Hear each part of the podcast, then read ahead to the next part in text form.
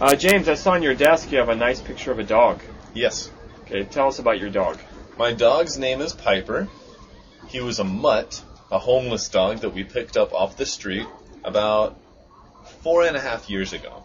Oh wow. hmm So what what kind of dog is he now? He's a yellow lab golden retriever mix. Uh huh. He's very, very sweet, very, very fun to play with, and really, really nice. Oh, that's great. Can he do any tricks? No, No. we can do one trick where we point our finger at him and Uh-huh. go bang, bang, bang, bang, and he falls over dead.